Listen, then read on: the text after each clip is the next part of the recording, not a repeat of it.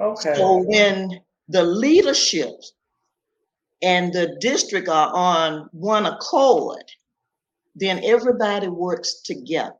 And remember, I told you that this district at that particular time had a vision, and the vision Mhm. was to put children first. First. So right. that meant everything that every person that worked in that school did was to put the children first. And that meant the janitors. Right. Uh, they couldn't leave trash on the floor because the children might slip, fall, hurt themselves, right? Right. Hey everyone, it's me, Regina Hasan, your host for Pregnant with your host for the Pregnant with Purpose podcast.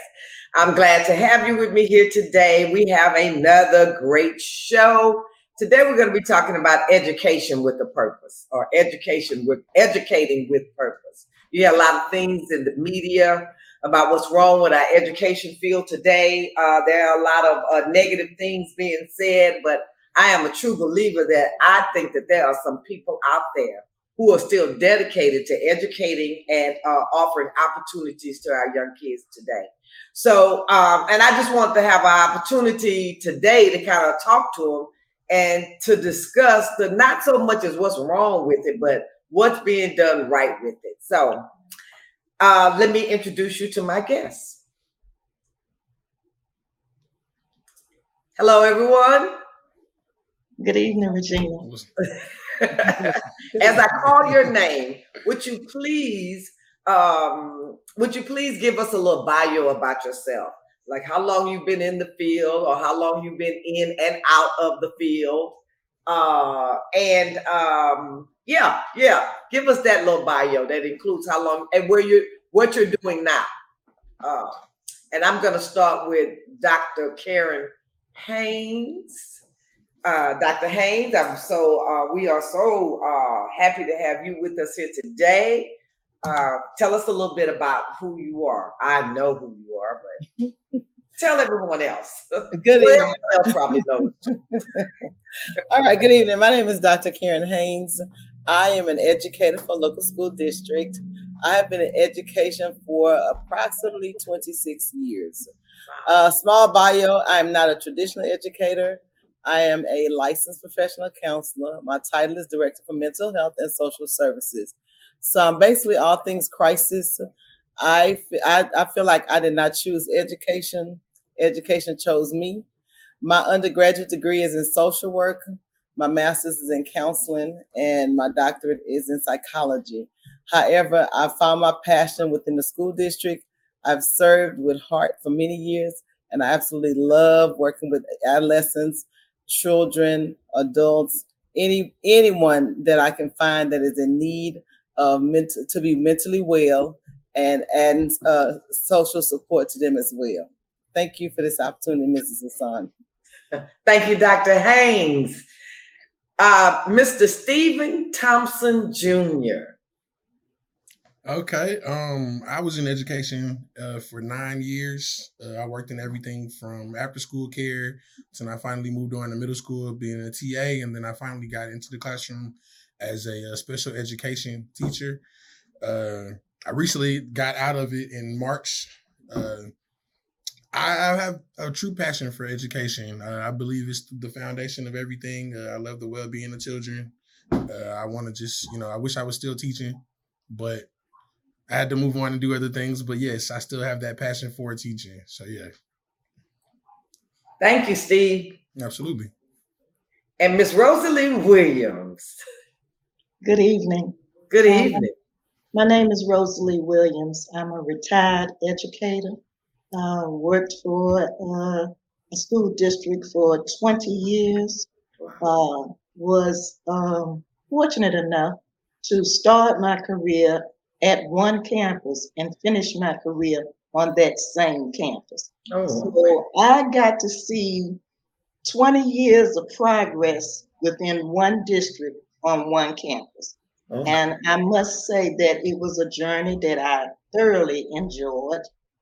Never had a desire to be into education, but I had a child late. And I was looking for an opportunity to work in a field that I would have an opportunity to be off when my child was off. Education was the key. Whenever mm-hmm. she had a holiday, I had a holiday.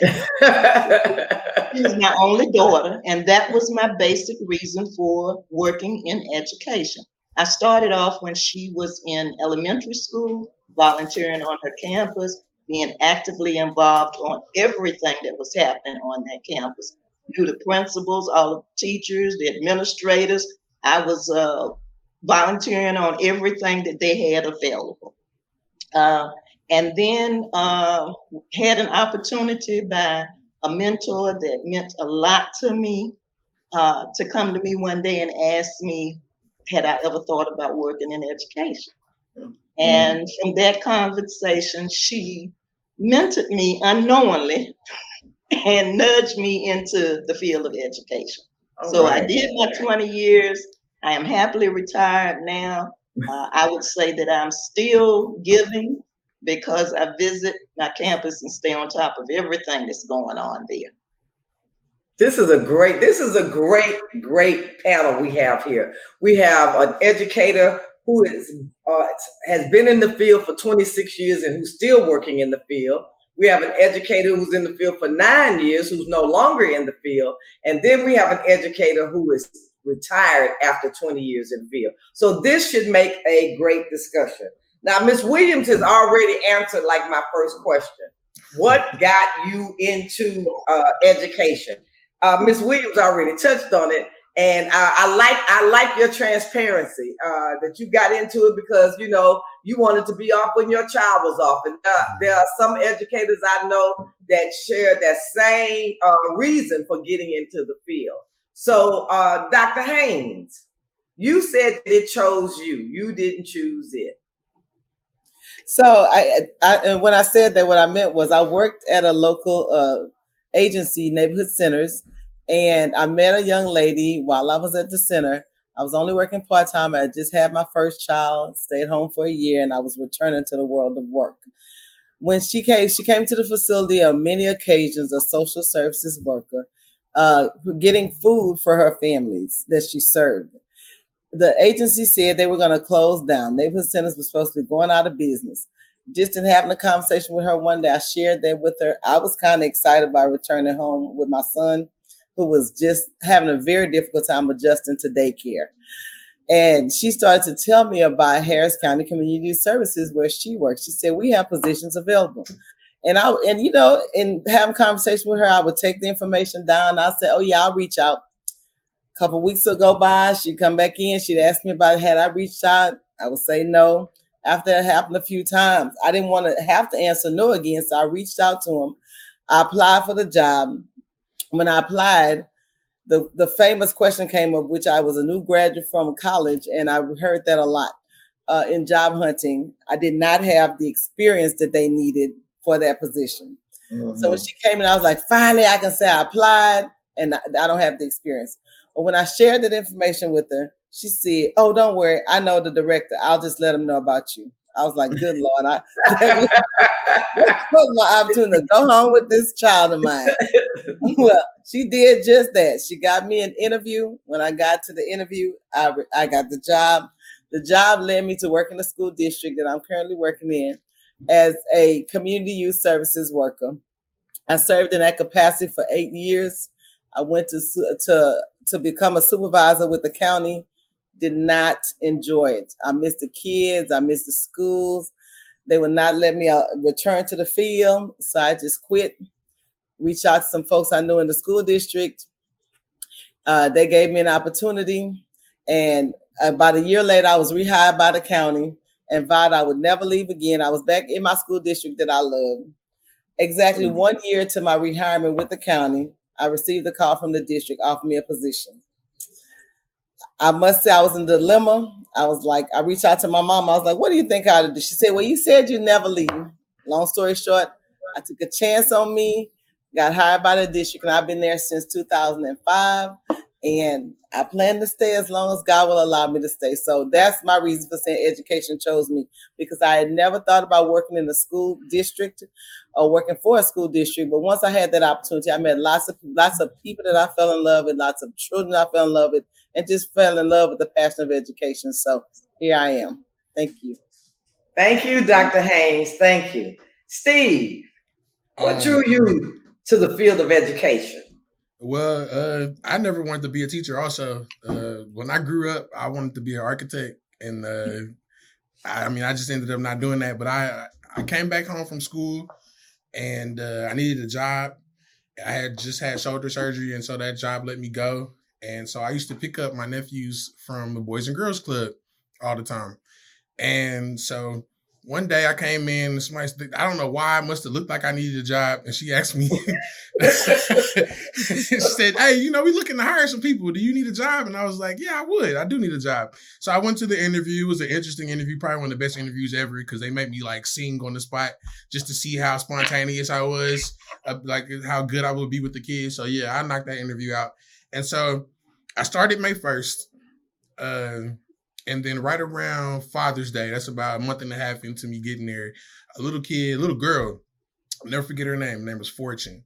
She walks up to me and gives me this Father's Day card. And I'm like, well, I'm not your daddy. so right. I'm like, okay, what's that about? So she says, you know, I, At least I don't Yeah, no, I, yeah, she was too old anyway. But anyway, um, but, but no, um, I say that, but she gave me the card and she was just, I'm like, well, what's this about? She was just like, listen, I know you ain't been here this long, but I really appreciate you for being here. You impacted my life. And, you know, we need, I need positive, you know, males in my life like you. And I just wanted to give you this, this token of my appreciation. And I was good from there. I was, I, I melted. I said, oh man, I, I got to work with kids for the rest of my life. So, so yeah, that's, that's what made me pursue education because I, I've. What a compliment. I, what a yeah, compliment. yeah. yeah. yeah. Okay, everybody. So we hear on the news everything that's wrong with education today. A lot of critics about what's going on, and you know, I'm sure there are some things that um, that are not going so well.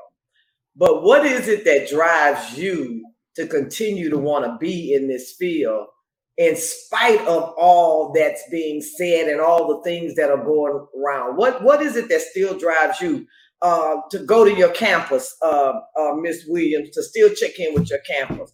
And Steve, to go out there and deal with the, the young people at uh, Unlimited Vision at the mm-hmm. residential facility. And Dr. Haynes, what has you get, getting up every day, day in and day out? And I know that you are very diligent and very dedicated uh, to your uh, to your assignment. That you are very uh, uh, uh dedicated to your assignment. What is it that gets you up in spite of all this negative talk that you know school is no good, all the the all the uh, negative publicity. I don't know where my tongue went. Publicity surrounding uh, education today, and I'm gonna start with um, Miss Williams on that one. Um, I would say that when I started volunteering as a parent in, mm, I would say around about 1998, mm-hmm. um, I was in a district that had a vision.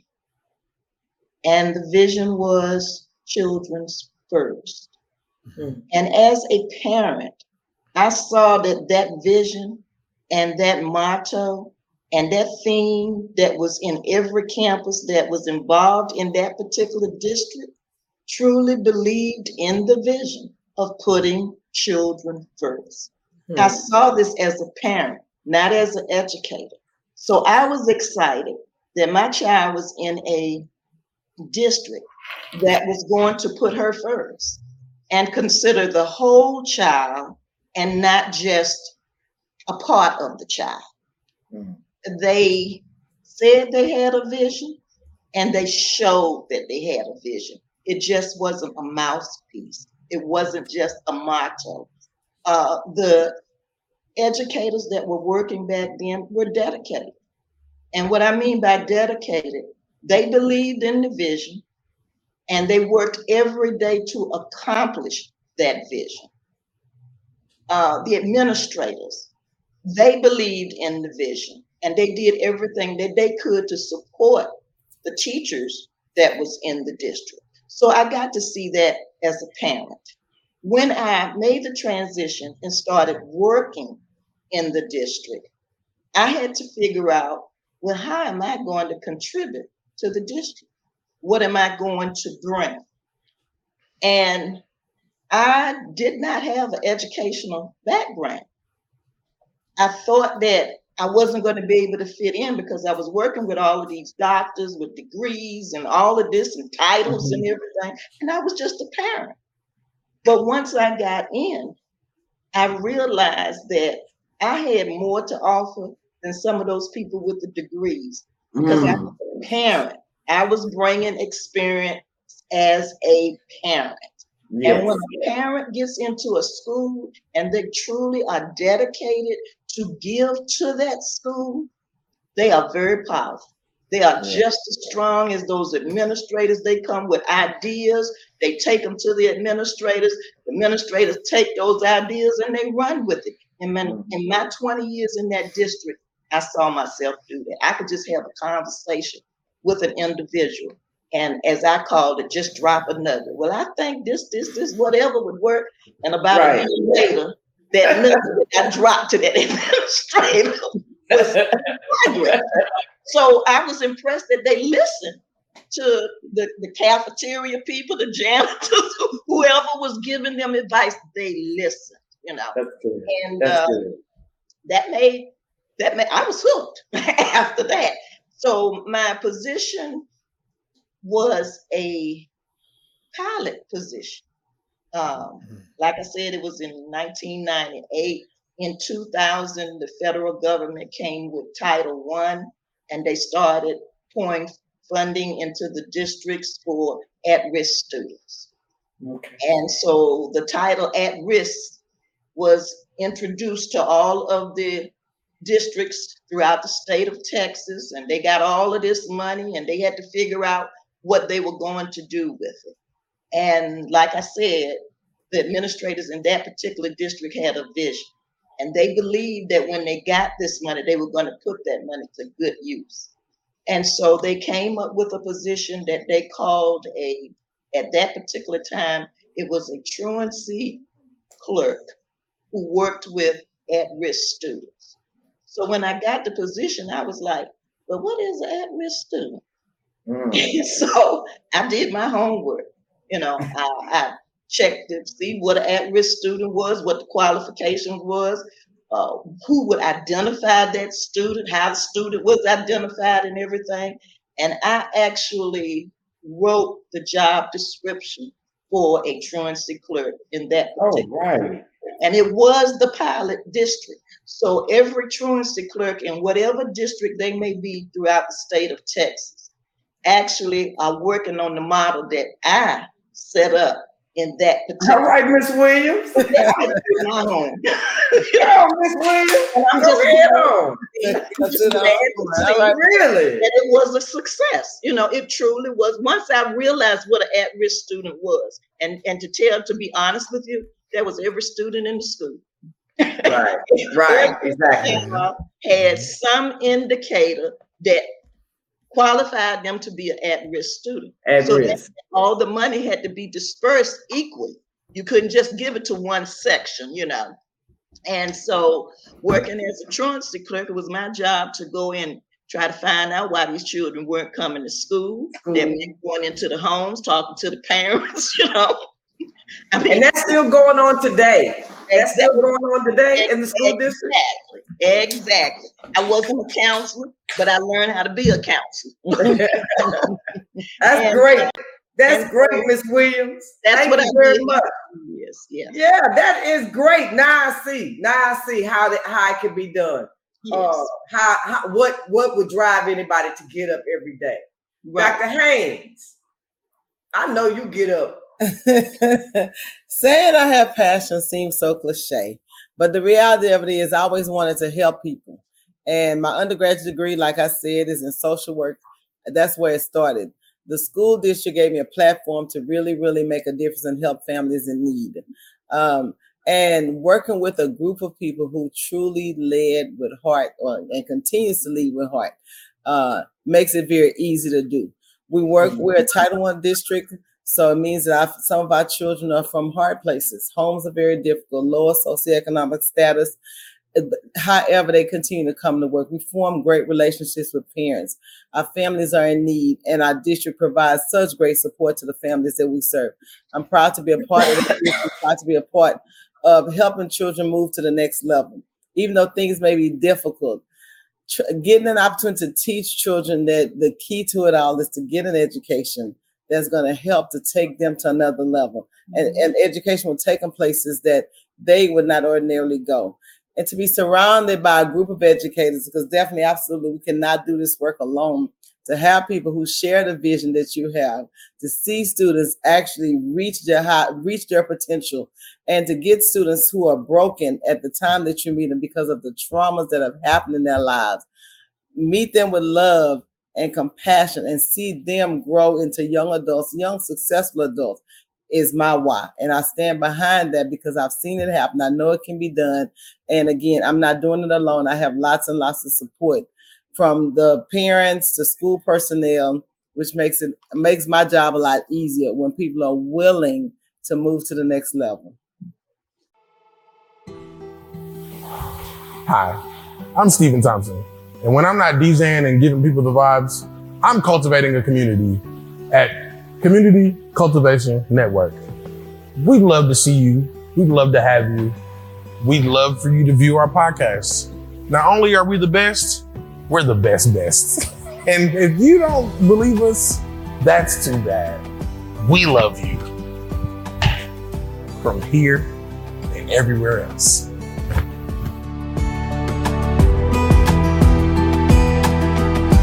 Let's get back to cultivating community. Yes. So it, it, so it's safe to say that there are some people out there that are still dedicated to doing uh to Definitely. doing this type of work, right? absolutely yes, safe to say that. Yes. safe to say yeah, that. Yeah, yeah, Because like I say, you hear so much uh, you know, uh they talk about the shortage in teachers. We all know about that, that there is such a shortage in teachers. And uh, but there are some teachers showing up every day, you know, and I, I just really see teachers as being unsung heroes. I, I really Absolutely. do. Any, anyone in the education field, not just teachers. Let me just say that right now. Mm-hmm. It's not just teachers. Anyone in this field, I feel like they are unsung heroes. And in saying that, I want to know what do you think that the the difference uh, from what it used to be, uh, uh, Dr. Haynes and and and, and Miss Williams. You know, y'all been there 20 years ago, 26 years ago. Uh, what do you think the difference in education? And even Steve, who you know, he could go back nine years ago, the difference uh, between education then, when you first entered into it with your wide eyes and your, you know, and yeah, I'm gonna make a difference. Until now, you know, what do you see as the difference? I think initially when Steve, let me start with oh, Steve. Okay. I think there's less accountability for the children. Um, I think that they blame or find blame in the educator instead of actually looking into what the situation is. And I think that the accountability has changed, at least for, for me. There used to be more. There, when there were rules and regulations set in place, if you went outside of those rules and regulations, there were consequences or just repercussions of things that, you know, that would, you know, there were there were policies and procedures in play. And I think that there's too many gray areas right now and within that. So I think that's the biggest difference for, for me for you between now. Okay, okay. Mm-hmm. Dr. Haynes, what, what do you see as the difference in 26, 26 years ago to, to, to today? 26 years ago, let me ask this question. 26 years ago, was there prayer still in school? 26 years ago, no, not in public no. school. Uh, prayer had gotten out because when I was in school, not in the public school. Look at Dr. Haynes. 26 years ago, you said there was no prayer. When I was in school 27 years ago, no, really. I was in school back in I was in school, prayer was still a part of it. So I can say wholeheartedly, that's one difference that I think is that, you know, they no longer have prayer in school. But Dr. Haynes, what do you see the difference? I think initially when I started uh, I saw children actually come to school, and parents thought it was a place that I'm, I'm sending my child to get educated academically. Right. And I think the shift has happened, not that the need had not been there, the need has always been there. That in order for us to educate children from an academic standpoint, we have to make sure that basic needs are met. If a right. child is hungry, then I focus on math and science and reading. If a child does not know where they're going to go at the end of the day, child is being molested at home. Things that are that should not happen in homes are happening. Then we have to first address those needs before we can get them to the point of being educated.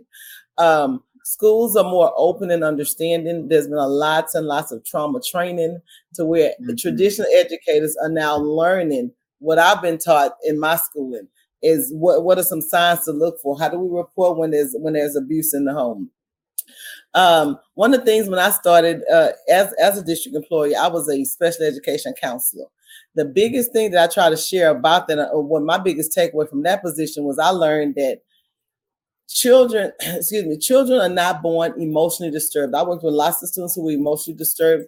Life circumstances led to it.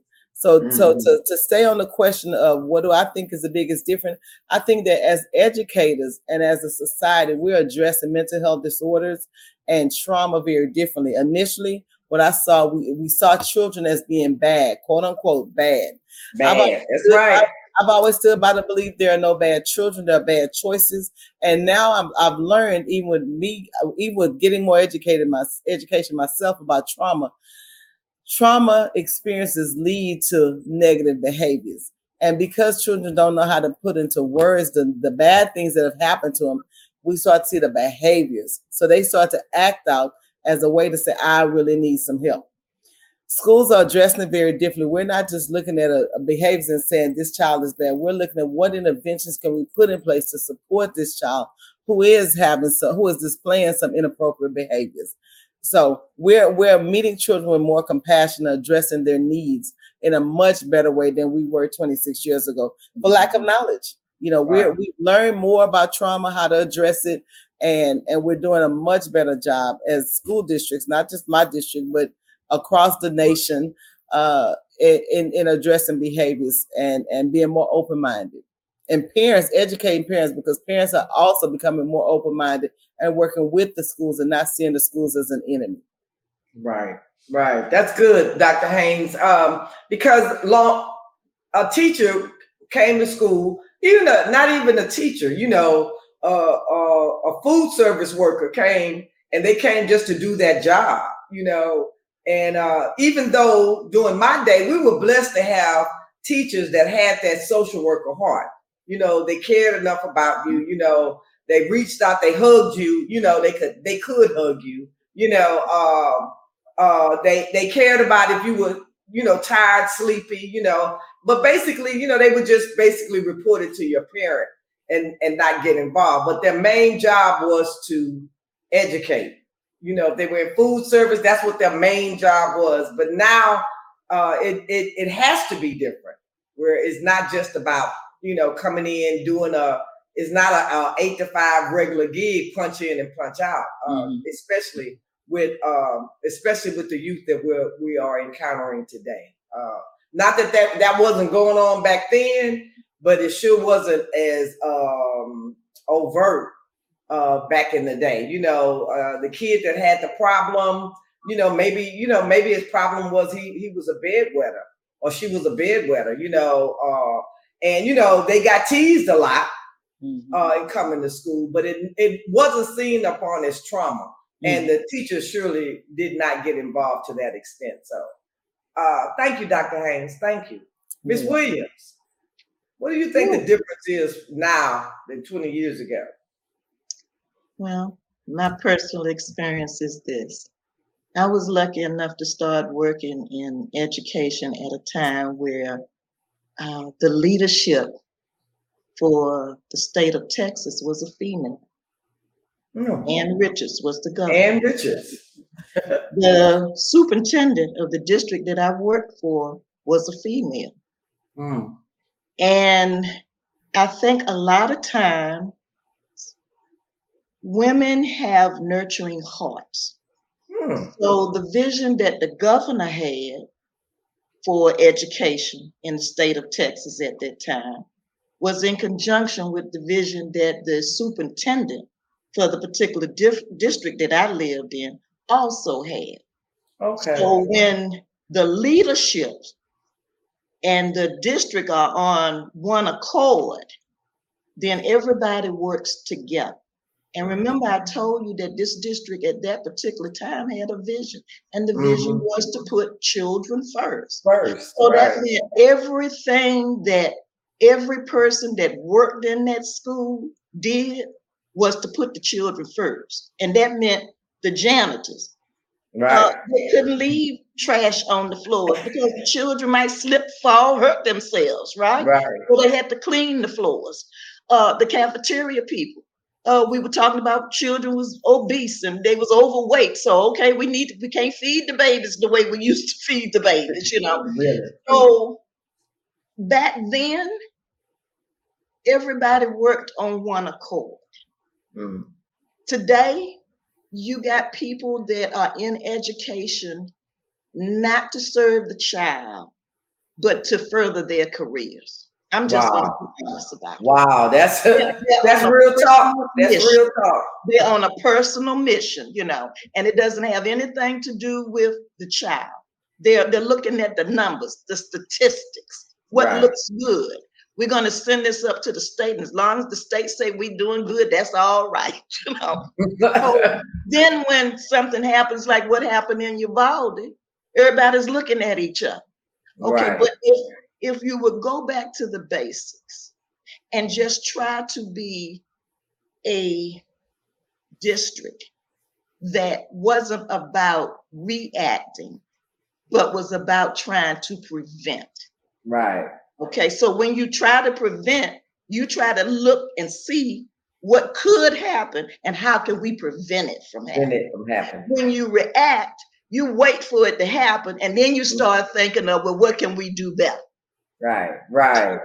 And Think then it's too late. Too many lives have been lost. It's right, it's too late. So Right. I think that's the big difference in educators in the past and in educators today.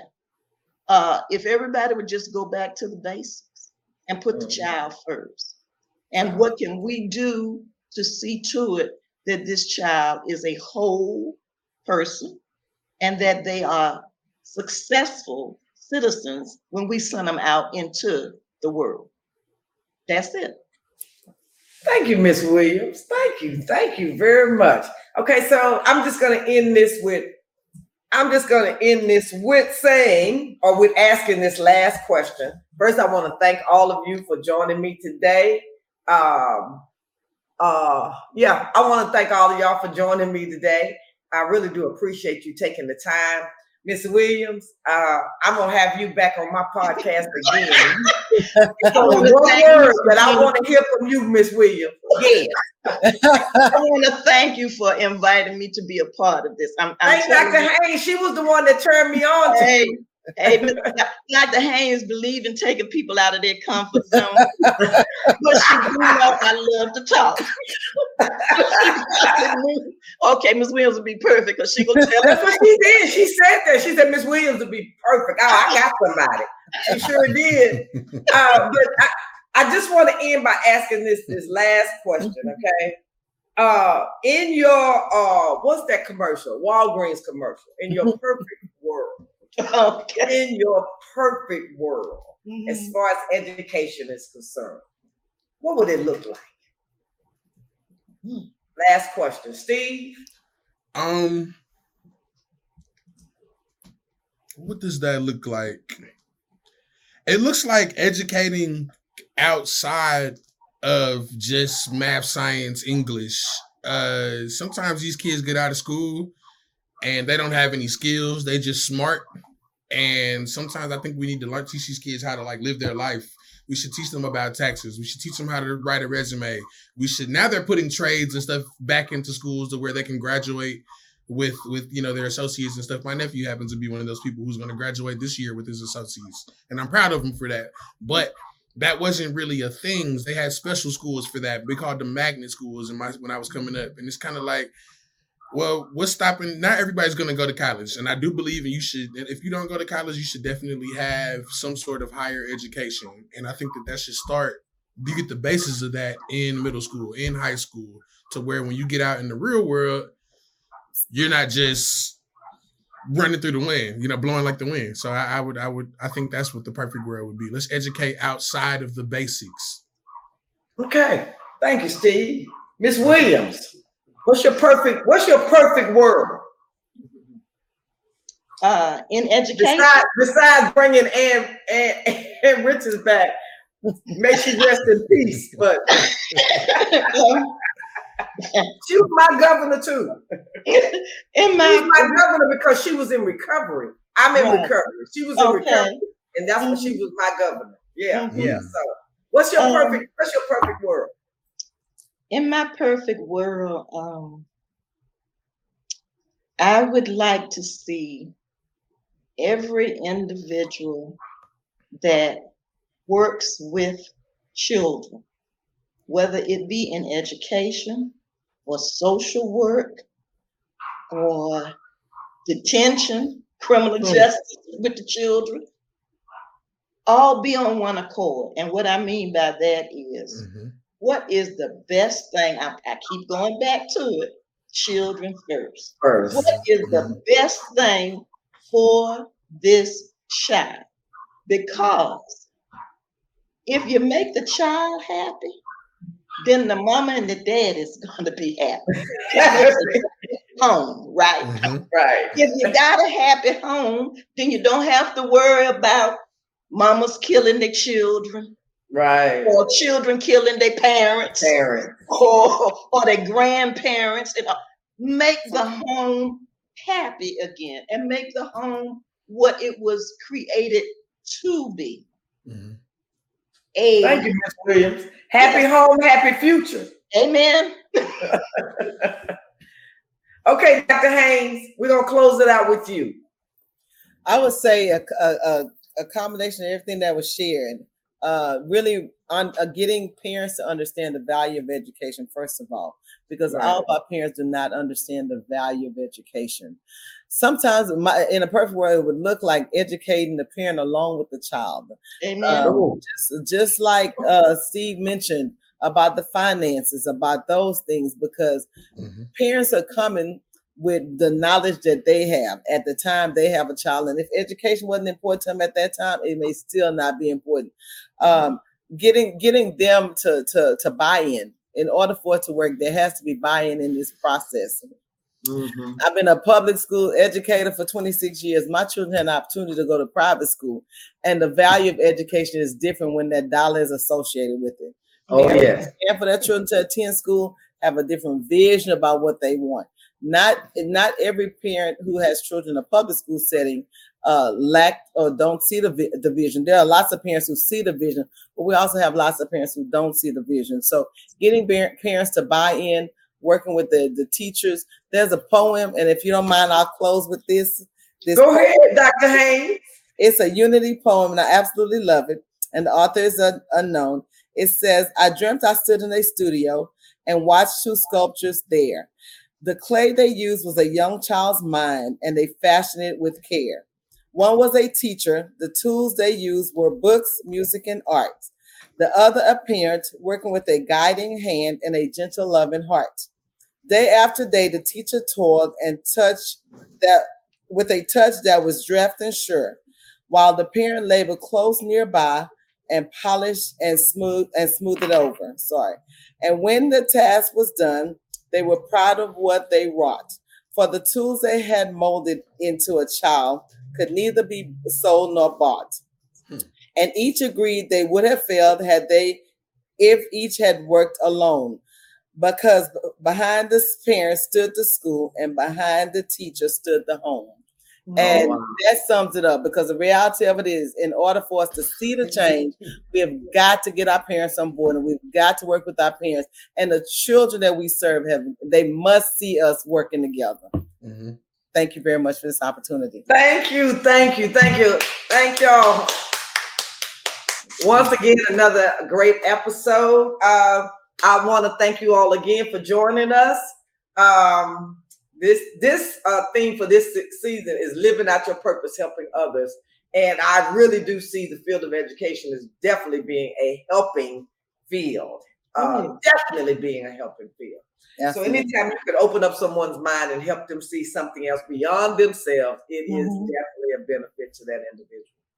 So I want to thank y'all again. I close the show out with a I close the show out with you know you old win. And uh, don't go there, Regina. Lord have mercy. I, am telling you, I'm gonna stop. Well, you know, I already shared with Miss Williams. Yes, Ms. she did. Miss Williams gave me her email address, and it was a mountain long. and at the end, she said, she said, AT&T, ATT.net. I say, Lord have mercy. You know you old, because mine is uh, a long one, and then it ends with AOL.com. You know, and nobody uses those anymore. So uh, you know you're old. But this is my latest venture, and you know you're old. Um, uh, and I don't know if I told. No, I didn't tell this one. Did I, did I tell this one? No, I didn't tell this one. Brittany, did I tell the one about how I dropped my keys? Um, how I dropped my keys in the dog poop handler? If I did, I'm about to tell it again. Okay. Brittany right. told you to put it in the chat. yes, I did share that one. Okay, so let me share this one. So okay. I, am getting ready. I'm taking a shower. Uh, uh, I have a bench in my shower that has a marble surface and I dropped something in. I dropped something in the shower, and as I bent to, as I bent over to pick it up, bam! I hit my head on the bench, and just mm-hmm. for a minute, I stunned myself. Okay, mm-hmm. so you know you're old when you know that you need one of those alert bracelets on, you at all times you you don't know when you'll knock yourself unconscious, you know. But I, I need I, I, I should have had one of those alert braces. But anyway, it's all a part of life. Thank you, God, for not knocking for me not being knocked out. I'm real grateful. I want to thank y'all once again. Thank my uh, guests, uh, these educators we've had on today. Y'all make it possible. And I'm going to end like I always do. You got to remember this. If you're not dead, God's not done. See you. Bye. Bye. Bye. So you just got done watching Pregnant with Purpose, but that's not all we have. We also have Yes to Real Estate, and we also have Class in Session.